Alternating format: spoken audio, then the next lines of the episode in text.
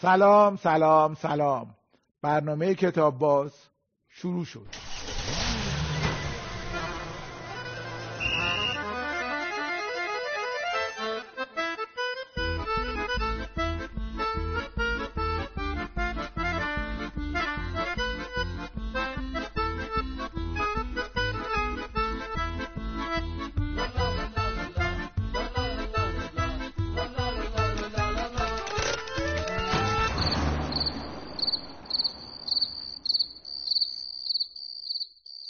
آقای حسن معجونی، بازیگر و کارگردان تئاتر و سینما، به کتاب باز خیلی خوش اومدین. متشکرم، خیلی ممنون. ارادتمندم.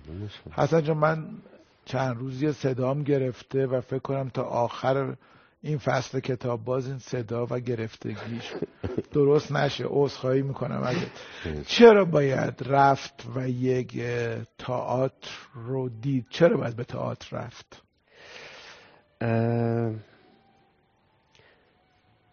اگه بهتر اینجوری توضیح بدم که در ارتباط با این مبحث شما باشه، ما مثلا در مورد آرد داریم صحبت میکنیم، میگیم که این آرد یه متریالی هستش که ازش 1000 تا چیز میتونیم ما درست بکنیم. جای آرد بذاریم یه تجربه انسانی، مثلا بگیم که مثلا خیانت، با این چه چیزهایی میشه درست کرد؟ هر کدوم هنرهای مختلف اومدن برای این یه چیزی، یه روشی در واقع درست کرد. مثلا میگیم که سینما به این مقوله یه جور داره نگاه میکنه، فیلمنامه از توش در میاد. تئاتر میاد یه جور نگاه میکنه، نمایشنامه. رمان نویس میاد، رمان در میاد از همون یه دونه تجربه واحد. اگه به این نگاه بکنیم، در واقع یه بخش عمده‌ای از تجربه بشری میاد توی نمایشنامه داره خلاصه میشه، که اگه تو کتابخونه بشریت نگاه بکنیم، یه فصل گنده‌ای هست، یه بخش گنده‌ای مربوط به نمایشنامه است. خوندن نمایشنامه یه مبحث، دیدن اون یه مبحث دیگه. و جفتشو میشه انجام داد. بله، جفتشو میشه انجام داد. اگه ما آدمی باشیم که در واقع باید به خصلت خودمون نگاه بکنیم، بگیم که فعال باشیم، میشیم میخونیم اونا. اگه فعال نباشیم، یعنی مدل بذاریم اون اتفاق برای ما بیفته، فاعل نباشیم، اون اتفاق برای ما بیفته، در واقع باید بریم نمایش ببینیم. نمیخونیم، میریم میبینیم، انگار مثلا یه کتاب صوتی. پس خواندن یک نمایشنامه فاعلیت بیشتری داره. بله، به خاطر اینکه شما حتی رمان هم همینه تا گوش دادنش، چون شما باید همت بکنین، خودتون صفحات رو باز بکنین و شروع بکنین بخونین، وایسین، فکر بکنین، برگردین مجدداً از یک جای دیگه شروع بکنین بخونین. تو نمایشنامه هم در واقع همین جوریه، همت باید بکنین بخونین.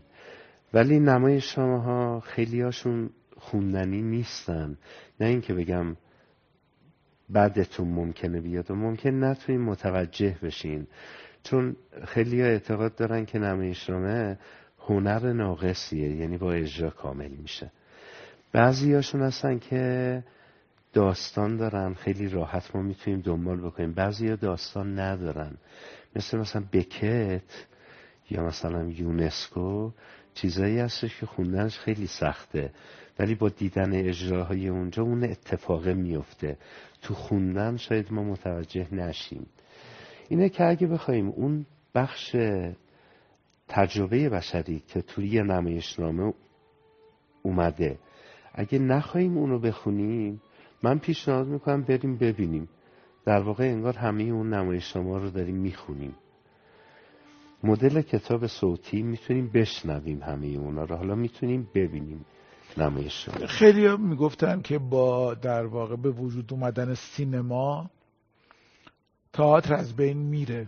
ولی از بین نره. اصلا نمیشه، به نظر من دیدگاه خیلی سستیه، چون اصلا اون اصلا یه چیز دیگه است، اون قرارداد سینما یک چیز دیگه است، مال تئاتر یه اتفاق دیگه است، خیلی با هم فرق دارن. به نظر من خیلی فرق دارن.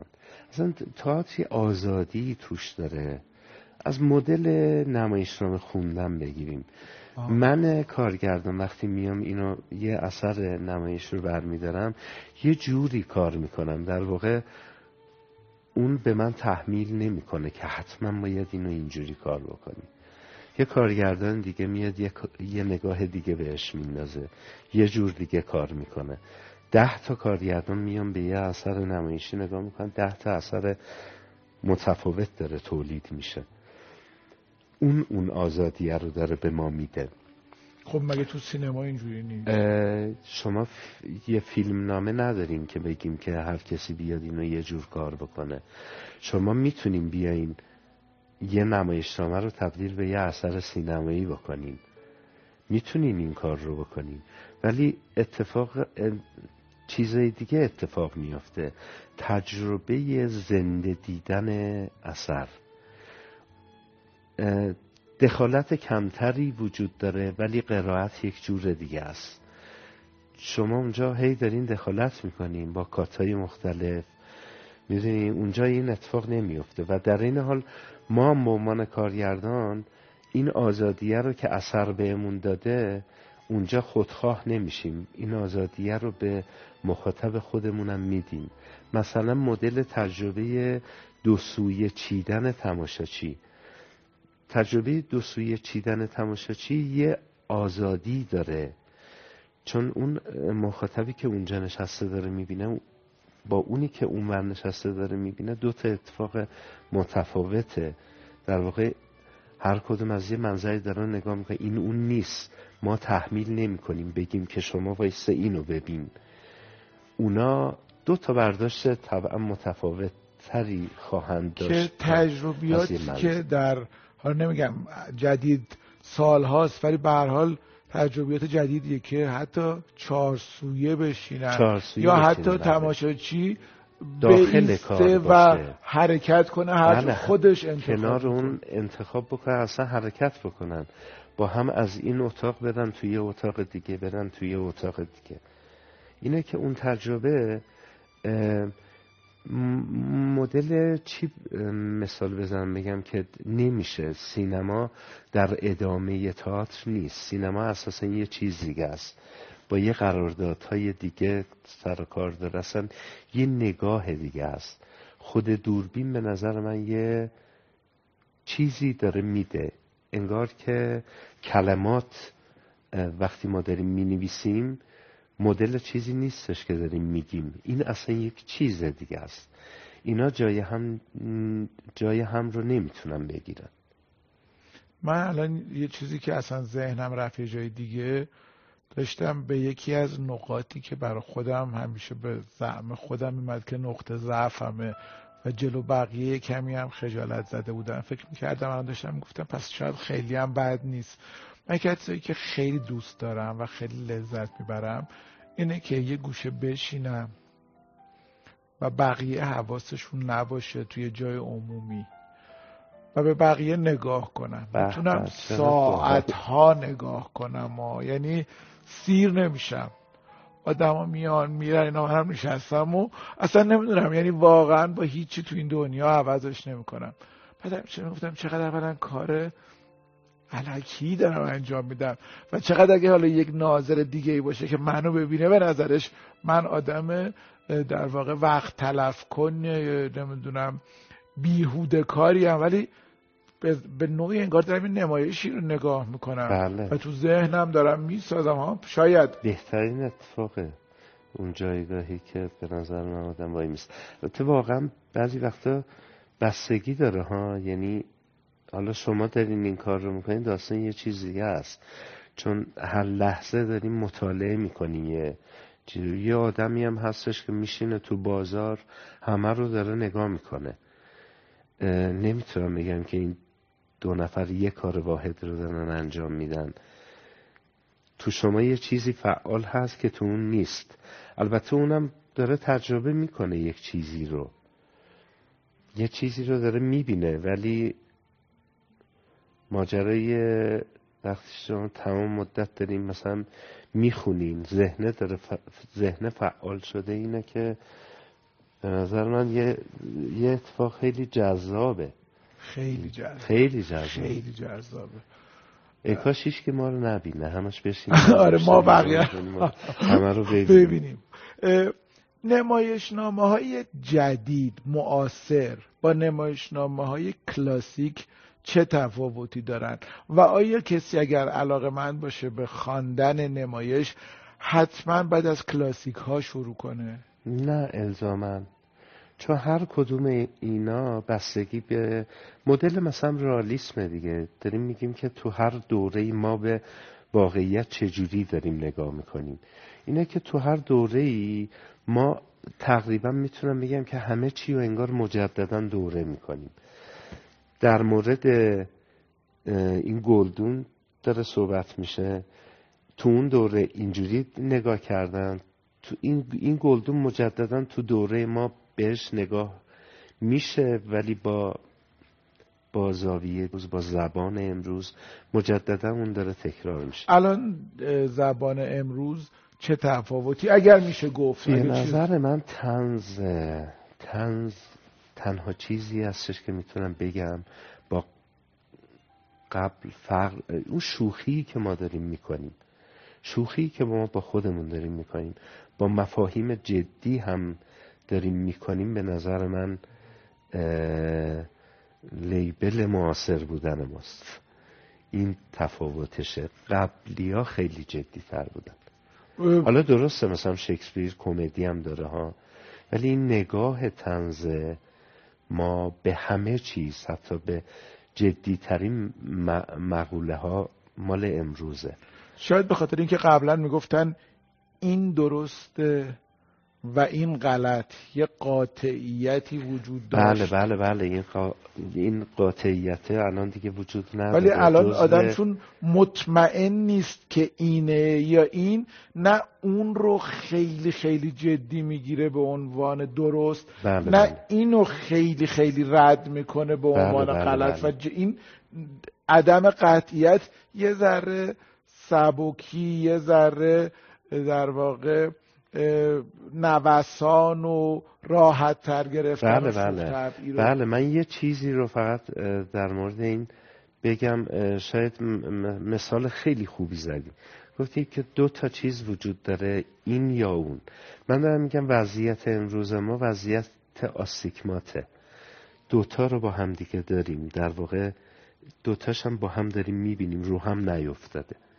این به نظر من وضعیت امروز هم. و این خیلی جالب اینه که در حکمت قدیم هم این خیلی بوده. درسته که وضعیت معاصره، ولی تو حکمت‌های قدیم هم همیشه میگفتن که این دوتا کنار همه، ولی انگار فراموش میشده. بله، از یه جایی ما مثل این که شروع کردیم جدا کردن. آره. مثلا مدل این که شروع کردیم صحبت کردن از این که فرم چیه، محتوا چیه، در واقع این دوتا اصلا جدا نمیشن. ماها توی یه دوره‌ای تصمیم گرفتیم این کار رو بکنیم. کاملا درسته. چای میل دارین یا دمنوش؟ دمنوش. پس من میرم دوتا دمنوش میارم و این بحث و صحبت و در واقع گپ زدن خیلی شیرینمونو که برای من خیلی لذت بخشه ادامه میدم. برای من.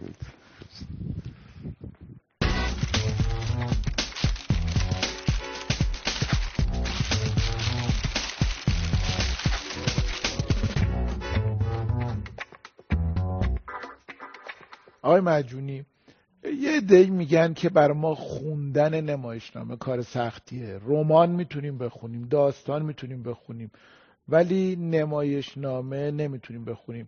آیا واقعا سخته؟ کسی چجوری میشه عادت پیدا کرد به اینکه آدم بتونه نمایشنامه رو بخونه؟ یه ذره فکر میکنم که زبانش فرق میکنه، چون مثلا نه توضیحی وجود داره، نه توصیفی وجود داره، اینه که همه چیز در قالب دیالوگ میاد. اونایی که حالا مثلا خیلی روزمره‌اند باز قابل فهمترن، ولی مثلا تجربه بکت خب خیلی سخته. یه کسی کاراکتر یه چیزی داره میگه، اون یکی تکرار میکنه، 10 بار اینو دارن تکرار میکنن، بعد شما نمیگی که معنیش چیه، چرا اینا هی دارن تکرار میکنن. ولی در واقع این وقتی به اجرا میرسه، تو اجرا اون حالش رو دارن پیدا میکنن، شما براتون معنی میشه. ولی اونجا مدل واقعا مدل نوته رو برمیداریم، نمیفهمیم چیه، ولی در واقع اون کسی که آهنگساز هست میشنوه اینو، قاعده داره. این قاعده زبانش رو پیدا بکنیم برامون راحت تر. و برای همینه که همونجور که یه مثلا اثری از باخ، بله، اجراهای خیلی متفاوتی که آدم میگه خب این که یه دفعه اجرا شده، چرا داره یکی دیگه هم دوباره همین رو اجرا میکنه. نمایشنامه‌های مختلف هم توسط کارگردان‌های مختلف به شکل‌های مختلفی اجرا میشه. در واقع هر کسی داره ذهنیت خودش رو اجرا میکنه. بله. بله. و در این حال یه مقوله دیگه‌ای هم وجود داره، وفاداری به اثر، که این پای منتقدا و 1000 تا آدم دیگر رو میکشن وسط که آیا این اثر وفادار هست یا نه. این وفاداری یه ذره اذیت میکنه همه رو، چون همه دنبال این هستن که اون چی گفته، خیلی هم معلوم نیست چی گفته. نشانه هایی وجود داره که اون آدم دقیقا خیلی دلش میخواسته اشاره بکنه به یه چیزی، ولی ممکنه که اون اثر کارگردان، حتی داریم ازش صحبت میکنیم که میگیم خیلی وفادارم نبوده، اثر جذابتری هم ممکنه باشه. در نهایت ما با یه موجود جدید طرف هستیم، ایرادی نداره از کجا شروع شده. شکسپیر رو خیلی کار کردم، ولی مثلا سریر خون کروساوا داریم نگاه میکنیم، میبینیم که چه ازش به عنوان یه شاهکار یاد میکنن، میگن که چقدر دقیق، در حالی که فرهنگ ژاپنی اصلا خیلی هم ربطی به شکسپیر نداره، حال و هواش، ولی درست داره اجرا میشه. بعضی وقتا وفادار موندن خیانت کردنه. شاید دور باید بشیم و نزدیک بشیم. دقیقاً رفتیم سراغ سوال بعدی من، انگار مقدمه و بخشی از جوابو دادین. اول از یه جایی شروع کنم که هر وقت اسم چخوف میاد میگن که برای چخوف یکی از بهترین کسایی که در ایران چخوف رو اجرا کرده حسن معجونیه. چرا شما اینقدر با چخوف شناخته میشین؟ آیا واقعا کار ویژه‌ای روی چخوف کردید؟ آیا علاقه ویژه‌ای به چخوف دارید؟ عاشقش که هستم، یعنی به نظر من بهترین نویس چخوفه. حالا آدمای دیگه به اصطلاح معتبر سر جای خودشون، ولی خیلی دوستش دارم. اگه ترجمه های مختلف رو، من یادم اولین کاری که از چخوف انجام دادم یه مونولوگ بود.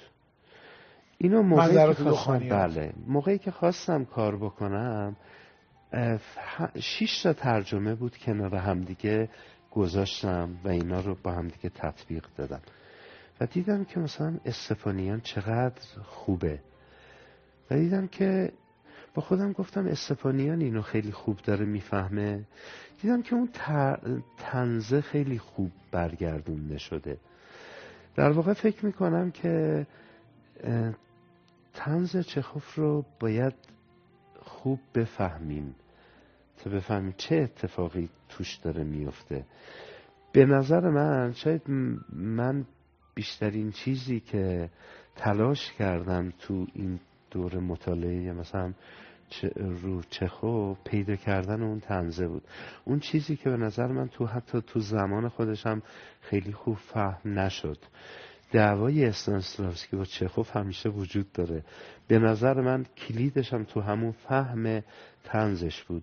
استانسلاوسکی خیلی جدی داشت به ماجرا نگاه میکرد که در واقع این نبود.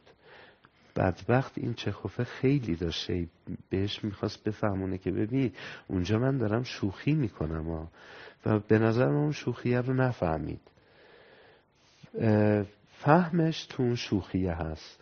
خب الان میرسیم به سوال اصلی من، ولی قبلش من یه توضیح بدم که تقریبا میشه گفت مجموع آثار چخوف با ترجمه مرحوم سروج استپانیان انتشارات توس چاپ کرده، 8 جلد و بعد جلد 9 و 10 هم که در واقع بقیه کارهای چخوف بود که ترجمه نکرده بود مرحوم استپانیان، ترجمه درجه 1 آقای استپانیان اضافه شد و دوره 10 جلدی چخوف در انتشارات توس در اومد که تقریبا میشه گفت که کامله و عمده آثار چخوف هست. سوال من اینه که شما، من وقتی اجراهاتون رو از چخوف میبینم اصلا فضاش روسی نیست، اصلا فضاش قرن 19 نیست، خیلی اتفاقا امروزی، همین یه ذره جلوتر اگه نباشه همین امروزه. پس چجوری میگن اینقدر حسن معجونی به چخوف وفاداره؟ این همون چیزی که درباره کروساوا و سریر خونم بله، شاید چیزی که به بهترین نکته همینه که بگیم که یه اثری مال امروزه، چون چخوف هم اون روز نوشته، بر ما ننوشته، برای زمان خودش نوشته. معنای تئاتر، معنای درام شاید اصلا همینه، چیزی در حال شدن، به الان داره اشاره میکنه. اگه الانمون رو از دست بدیم در واقع اثر رو از دست دادیم. من فکر میکنم که نیاز داریم، چون من به سراغ چخوف رفتم چیزی رو توش کشف کردم که برای الانمه. به نظر من اون برام خیلی مهمه، چیزی که من چخوفم خیلی قرن 19 واقعیتش خیلی پیدا نکردم، حس کردم که چقدر برای ما داره صحبت میکنه، انگار که برای من نوشته، برای الان. شاید یکی از جذابیت‌های چخوف اینه، در مورد آدم داره صحبت میکنه، اتفاق خیلی توش وجود نداره. ما دیگه عصر زمین و فئودال و اینا رو بذاریم کنار، صحبت‌های زمین و اینا صحبتن، چیزی که پشت اینا وجود داره اون انسانه هست که خیلی شبیه ماست، چیزی که امروز ما هستیم در واقع. و چقدر تو کارهای شما طراحی صحنه‌ها هم در خدمت اجراست دقیقاً و کاملاً، و چقدر دلانگیز و دلنشینه. متشکرم. آره جوابی نداشت ولی باید میگفتم، چون خیلی امیدوارم که اجراهای آقای معجونی از کارهای مختلف وضع چخوف رو ببینید و لذت رو برید. همین الانم 2 تا از کاراتون داره اجرا میشه. بله. یکی آشپزخانه که الان در چندین شهر اجرا کردید و در واقع اجراهای متعددی داشته، با گروه های مختلف اینا اجرا کردید و اصلا یه تجربه جدیدی که داشتید این بود که همزمان در چند شهر همزمان این نمایش رو با چند گروه اجرا کردید. اینجور کارا رو میذاره توضیح میدین که یه نمایش در 3 شهر با 3 گروه اجرا بشه. بله، اون نمایش آرنولد ویسکره که در واقع اینو تو من وقتی میخونم به قرائت آدم هم خیلی اهمیت میدم. یه چیزی هستش که من باید بگم که این اثر چی داره میگه، بعد باید بشنوم که اونا چجوری دارن برداشت میکنن. اون برداشت اونا رو فهم من تأثیر میذاره، مجددا این اثر رو یک جور دیگه شروع میکنم بخوندن. فرهنگ گیلان برای من یک چیزی داشت، شیرازی‌ها یک چیز دیگه دادن، تهرانی‌ها یک چیزی. یعنی اجرای شیراز و اجرای رشت و اجرای تهران با هم فرق داشت. بله، تو هر کدوم ما به یک چیزی پرداختیم و در این حال خودم رو یه جورایی آزاد گذاشتم که یه قرائت متفاوتی بکنم. نه اینکه بگم حالا این اثر مال آرنولد ویسکر نیست، بگم این همون آشپزخونه است، ولی این وجوهی داره که تو هر شهر من میتونم به یکی از اونا بپردازم. در واقع جای 4 تا کارگردان من کار کردم. چقدر کار جدید و هیجان انگیز، خیلی برام تجربه عجیبی بود این چهار تا نگاه مختلف. الان یه لحظه از ذهنم گذشت کاش میشد آشپزخونه رو به سیستان بلوچستان هم ببریم. خیلی دلم میخواد. آره به هرمزگان هم ببریم. بله بله بله, بله. جای مختلف یعنی شمال، جنوب، مغرب، بله، مشرق. آره خیلی دلم میخواد اینو با کردا کار بکنم. خیلی دلم میخواد یه جای ترکی از این داشته باشم، چون مقوله زبان هم تو خود اثر وجود داره، ولی ما اینجا تفاوت این زبان‌های مختلف به نظر من خیلی جذابه. البته تو اجرای آخر من عربی صحبت میشه، یه جای گیلک هم دارن صحبت میکنن، گیلکی. اصلا الان یه اجرای یکی از یه کاری دارین اجرا میکنین این به در واقع زبان گیلکی. بله یه کار دیگه هم دارم همزمان با آشپزخونه، خرس و خواستگاری به زبان گیلکی که به نظر من چخوف تو زبان گیلکی خیلی خوبه. یه ذره توضیح میدی؟ به خاطر اینکه هم اون زبان گیلکی اون طنزه رو داره که اون کار داره، هم در این حال با تجربه زیسته اون آدما یکیه. ما چخوف رو وقتی داریم میخونیم همش میبینیم که فضای ییلاقی داره، چیزی که ما همش از شمال داریم یاد میکنیم. مثلا میگیم آدما نشستن توی باغی، اومدن برای تفریح، انگار اومدن اونجا فقط برای این که باشن. اون چیزی هستش که اکثر موقعیت‌های چخوف در واقع توی این فضا نوشته بشه. تجربه شمال ما تجربه چخوفه. ما میریم شمال، اونجا کاری نمی کنیم، میشینیم گپ میزنیم. کاری هستش که اتفاقی هستش که تو نمایشنامه چخوف داره میافته. آقای معجونی، اگر یک کسی بخواد نمایشنامه بخونه نخونده تا به حال، با چه نمایش پیشنهاد حسن معجونی برای شروع به خواندن نمایشنامه چه کاراییه؟ خوندن شاید مثلا نمایشنامه‌ای که یه ذره حال و هوای رئالیستی دارن، برای اینکه فهم راحت‌تری داشته باشی. نمیدونم تو آینده اگه نمایشنامه خون بشن اون آدما ممکنه از اونها خوششون نیاد، مثلا برن سراغ یک چیز دیگه‌ای، ولی برای شروع بد نیست. اسم میگین اگر که مثلا چه میدونم، مثلا بگیم که مثلا ایبسن شاید بخونن، شاید مثلا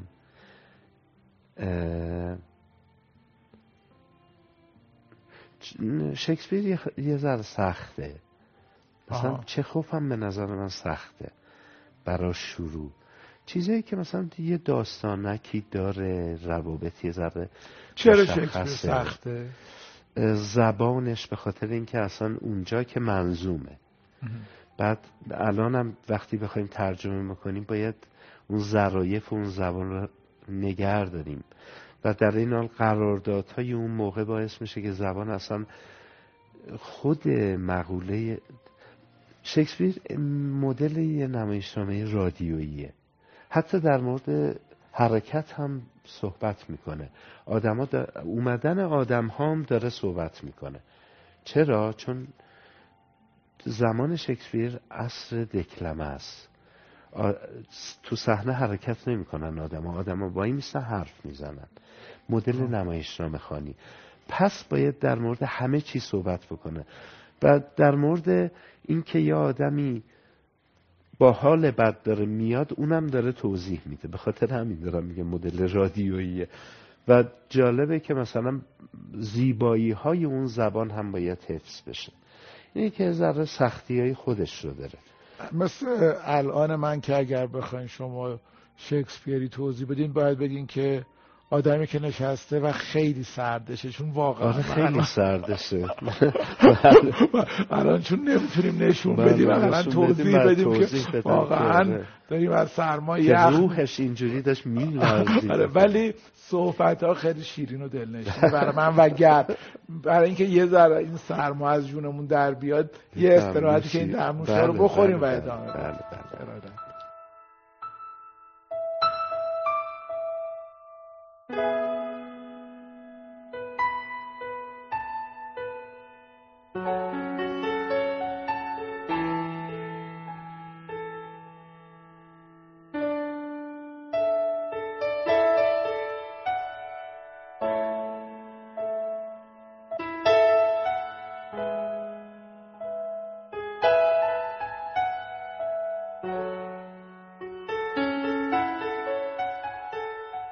از غذای کردگار حاجی یوروس یک هفته بعد از وصیت ریق رحمت را سرکشیده بود و کلانتر و داروغه که انبانها دوخته بودند به محض اینکه چشمشان به خط موف میزدالله افتاده بود دود از کلشون بلند شده بود، اما هیچ کاری نتوانسته بودند بکنند، چون دست خط میزا را تمام اهل محل به احترام و اعتبار میشناختند و میدانستند که توی هیچ معامله یک نقطه زیادی روی هیچ کاغذی نمیگذارند.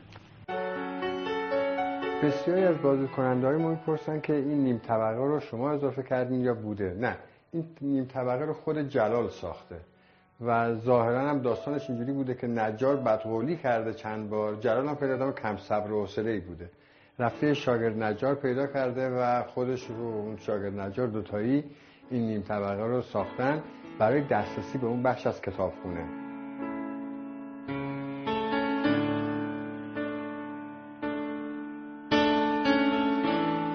اینجا اتاق نشیمن و هم اتاق پذیرایی خونه بوده و این مبل‌هایی هم که می‌بینید مال زمان جلاله و نکته مهم اینه که اولین جلسه کانون نویسندگان ایران توی همین خونه و روی همین مبل‌ها تشکیل شد و به ابتکار جلال هم کانون نویسندگان ایران شکل گرفت.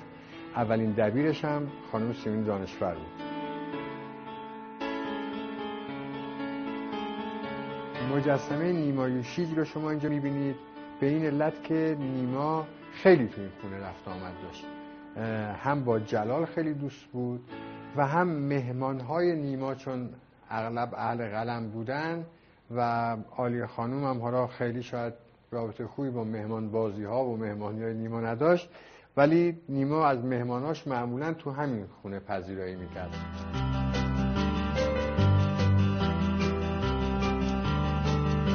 اینجا اتاق خواب خونه بوده. البته الان این کاناپه‌ای که می‌بینید مال مطب پدر خانم دانشفر، دکتر محمد علی دانشفر بوده که خانم دانشفر دارن علاقه داشته به این کاناپه که مطب بوده و آوردن براشون اینجا.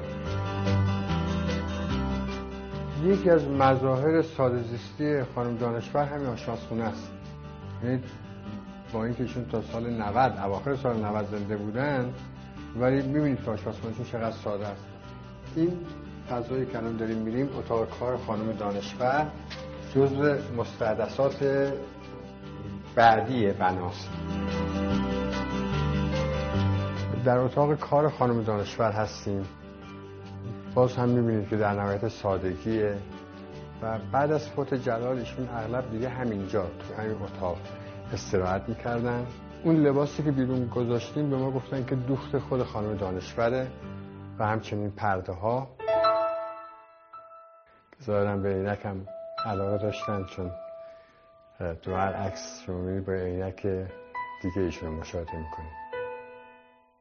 این پیرنگ اولیه بناست یا به قول امروزه اتودشه که جلال خودش کشیده، یعنی در واقع معمار اصلی این ساختمون خود جلال بوده. دیگر از چیزهای جالب توجه حلقه‌های ازدواجشونه که می‌بینید در نهایت سادگی باز و سند ازدواجشون، اولین کتاب‌هایی که به هم هدیه کردن، جلال کتاب ستارش رو هدیه کرده به خانم دانشور و خانم دانشور اشک‌ها رو و وصیت‌نامه خانم دانشور.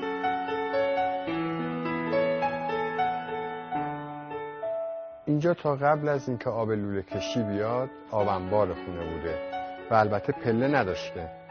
پله ها رو برای این گذاشتیم که بازدیدکننده ها بتونن برن فضای آب انبار رو ببینن.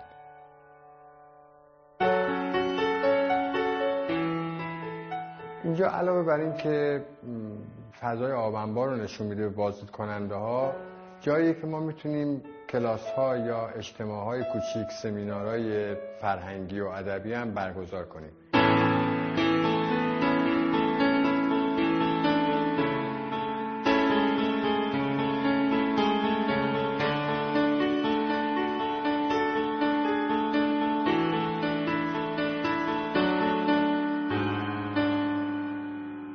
آقای معجونی، کاراکتری هست که دلتون بخواد نقششو بازی کنین؟ بله، من مثلا عاشق این کاراکتری هستم به اسم گایت، مال برادر مادام رانوفسکایا تو باغ آلبالوه. تو اونو خیلی دوست دارم بازی بکنم. اینو چرا اجرا نمی‌کنین؟ بخاطر اینکه خودم کار کردم و نمیتونستم بازی بکنم.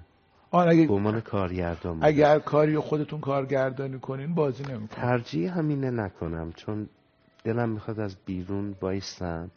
حس میکنم از دست میدم اونجا وقتی تو صحنه هستم، چون من از دور همه چیزها رو جز به جز کنترل بکنم. من یه چیزی شنیدم، چقدر خوب شدین یادم اومد. همیشه برام سوال بوده که میگن یا من شنیدم که در خارج از ایران کارگردانا وقتی اجرا شروع میشه شب اول دیگه اصلا نمیان سر اجراها.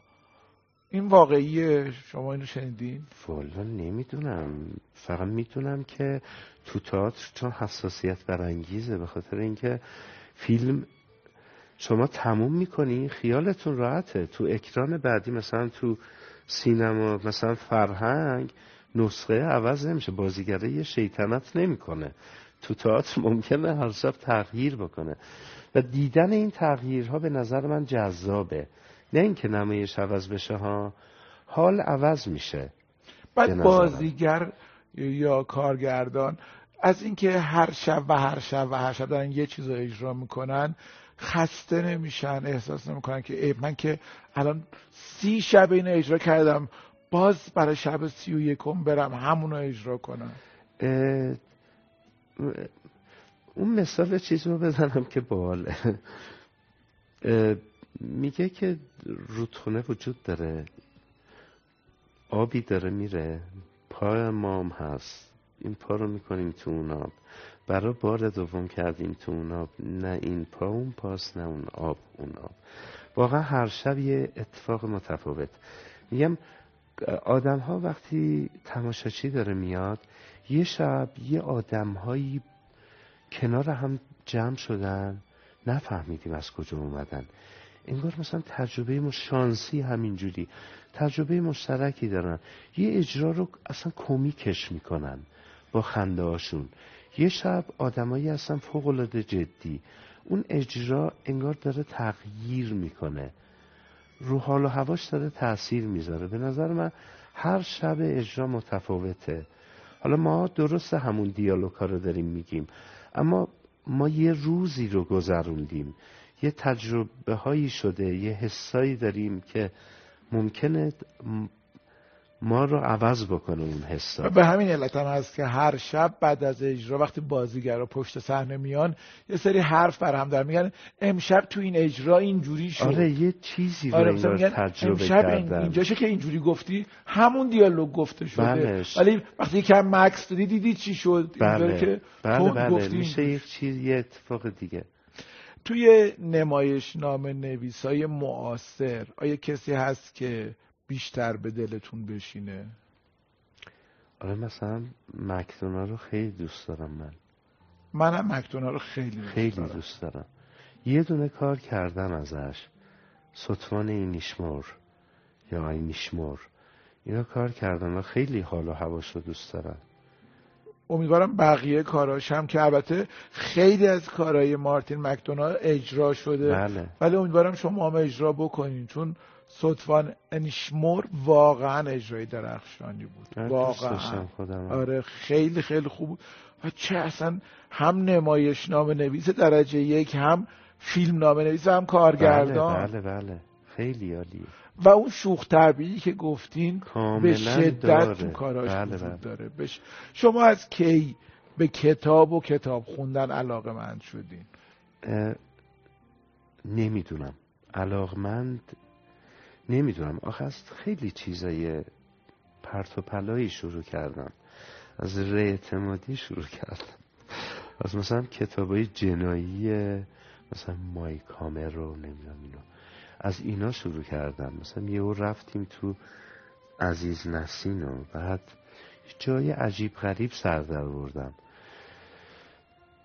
با کانون، کتابای کانون. به نظر جریان کانون اصلا یه جریان حیرت انگیزیه بود، الان نمیدونم دنبال نمی کنم، ولی واقعا یه جریان فرهنگی عجیبی بود کان. با کتابای اون شروع کردم، ولی از اواخر دوره راهنمایی افتادم تو تئاتر، دیگه تموم شد همه چی برام، یعنی اصلا دیگه نفهمیدم، چون هی تمام مدت هی نمایشنامه خوندیم، درباره تئاتر خوندیم، تاریخچه خوندیم، نمیدونم تئوری خوندیم و اینا، و همچنانم نمیفهمم کی دارم میخونم کی نمیخونم. ولی وقتی نگاه میکنم مثلا میگم اینقدر نمایشنامه خوندم، ولی دیگه برام شده کار دیگه، یعنی مدام در معرض خوندنیم. من حیف که الان اینجا مجری برنامه‌ام ولی دلم میخواست کلی خاطره از شما بگم و خوندنا و نخوندنا و سواد بسیار بسیار بسیار زیادی که داری، ولی اینقدر راحت و اینقدر شیرینی که گاهی وقتا آدم فراموش میکنه که چه حجم سواد و دانستهی پشت این آدم شیرینی که خیلی خوب نشستم. نه واقعا من آدم باسوادی نیستم. خب ولی هستی نه. به شدت. حالا میگم حیف که مثلا میگم آدم باسواد کیه، یکی از اینا دارم توش. اجازه است معرفی بکنم. شکسپیر معاصر ما، یان کات، رضا سرور، تئاتر، نظریه و اجرا که این جلد 4 و نشر بیدگل که بسیار بسیار بسیار ناشر خوبی هست. بله. واقعا ناشر خوبی. این که نمایشنامه درجه یک، مباحث تئوری درجه یک. بعد آره مثلا به نظر من مثلا آدم با سوادی که داریم، به نظر من مثلا رضا سرور آدم با سواد، من نیستم مثلا آدم با سواد، ولی اون خیلی آدم رضا سرور که خیلی با سواد شما آمد. خب این کتاب از ممکنه توضیح دربارش. آره این یان کات که در واقع نظریه پرداز در مورد کارهای شکسپیر کلا اینجا تو این کارا داره، در واقع یک دور انگار داره میشکافه همه نمایش های معروف شکسپیر رو، از تاریخیش غیر تاریخی، واقعا داره به ما میفهمونه که امروز چجوری میشه. مجددا دغدغه همه ما هاست که امروز به گذشتگان چجوری نگاه بکنیم، به شکسپیر چجوری نگاه بکنیم. این یان کاتیه که از اون آدم هاست که خیلی شیرین شکسپیر رو برای ما ملموس میکنه، امروزی داره میکنه. این عنوان که شکسپیر معاصر ما، در واقع یان کات این کار رو داره با ما میکنه، خوب به آثار شکسپیر داره نگاه میکنه. این اواخر هم چون ریچارد دوم رو داشتم میخوندم، مجددا برگشتم به این کتاب و به نظر من خیلی مقوله جذابی تخصصی. روزی روزگاری فوتبال و جامعه شناسی آقای حمید رضا صدر. آره این برام خیلی بامزه است. من یه روزی به یه نمایشنامه کار میکردیم و یه گروه ایرلندی، قرار بود که در مورد اسطوره صحبت بکنیم. من در مورد یه آقای مصری که خودش آتیش زد تو همین بهار عربی دلم میخواست کار بکنم، به عنوان چون تو سابقه‌مون آرش رو داریم. اون برگشت گفت فوتبال، ایرلندی بود. من گفتم ایرادی نداره فوتبال. رفتم سراغ این کتاب، دیدم چقدر باحاله. فوتبال یه پدیده ما به عنوان سرگرمی داریم نگاه میکنیم، اما حاشیه‌اش رو داری نگاه میکنیم، میبینی چقدر داستان داره کنارش، چه جاهایی اصلا سیاسی داره میشه، چه اتفاقاتی داره میفته، چه حاشیه هایی داره و خیلی برام جذاب بود. مثلا فکر نمی کردم که به یه روزی در مورد فوتبال کتاب بخونم و خوندم و خیلی کیف کردم. و اینکه چقدر تأثیرات واقعا سیاسی، اجتماعی، اقتصادی، همه چی میذاره فوتبال. اینقدر ورزش قدرتمندیه، یعنی یکی از واقعا چیزای مدرن روزگار ما فوتباله به نظرم. بسیار عالی.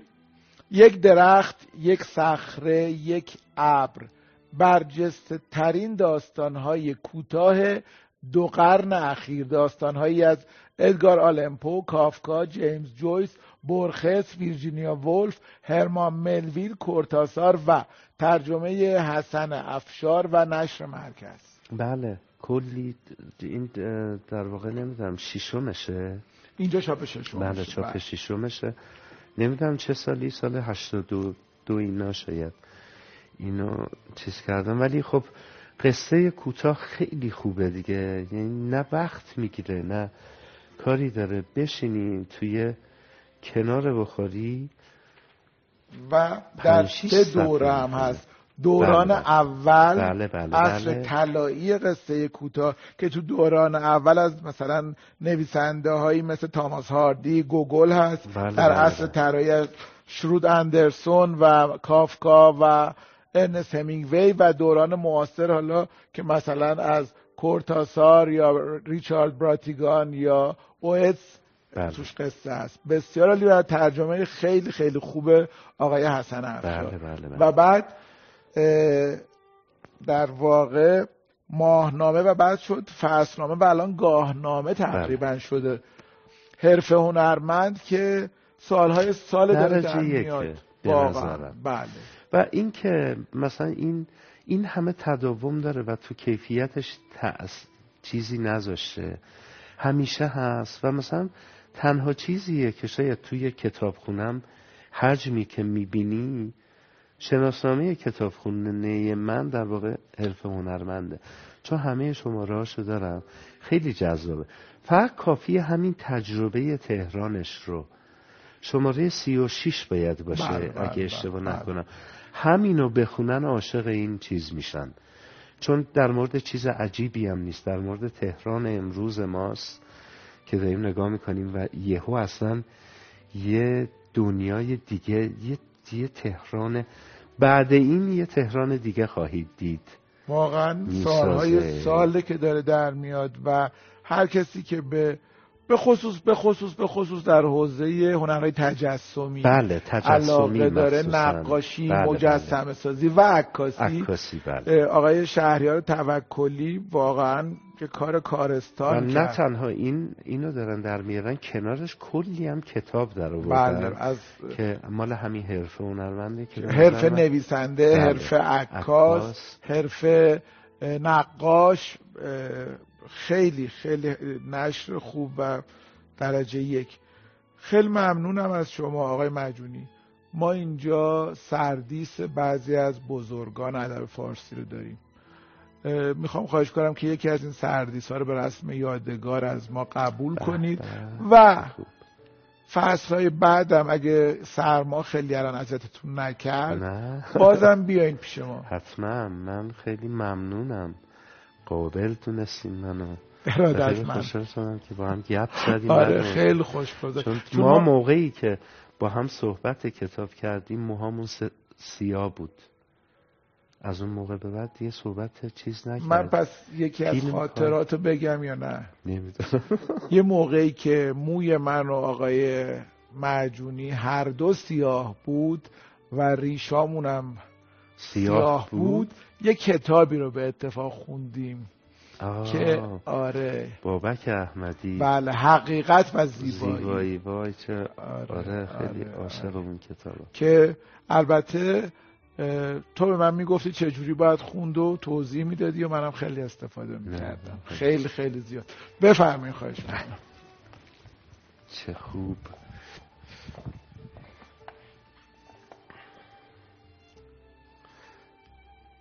سخته و سه تا آدمی که عاشقشن کنار هم نشستن، نیما یوشیج، خیام، سعدی. میخوایی هر سه تا رو برداری؟ نه همین هم نشینیشون خوبه. واقعا نمیدونم این سه تا عالی هم.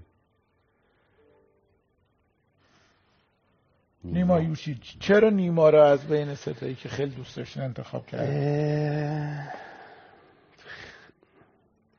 نیما فکر میکنم خیلی باش زندگی کردم. نیما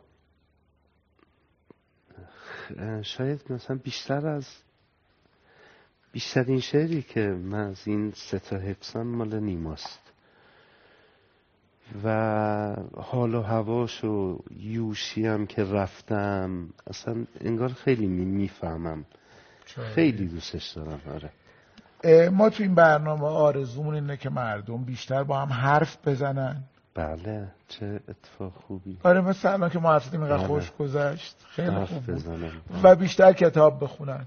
بله عالی. اون کتاب خوندن با خودشون حرف بزنن یه دوا حرف زدن با هم حرف بزنن وقتی هم کسی نیست کتاب بخونن، یه عکس بگیریم با هم. چرا خوب. من یه عکس حتما نگرش میدارم و خیلی دوستش دارم. 3، 2، 1 این اینجا.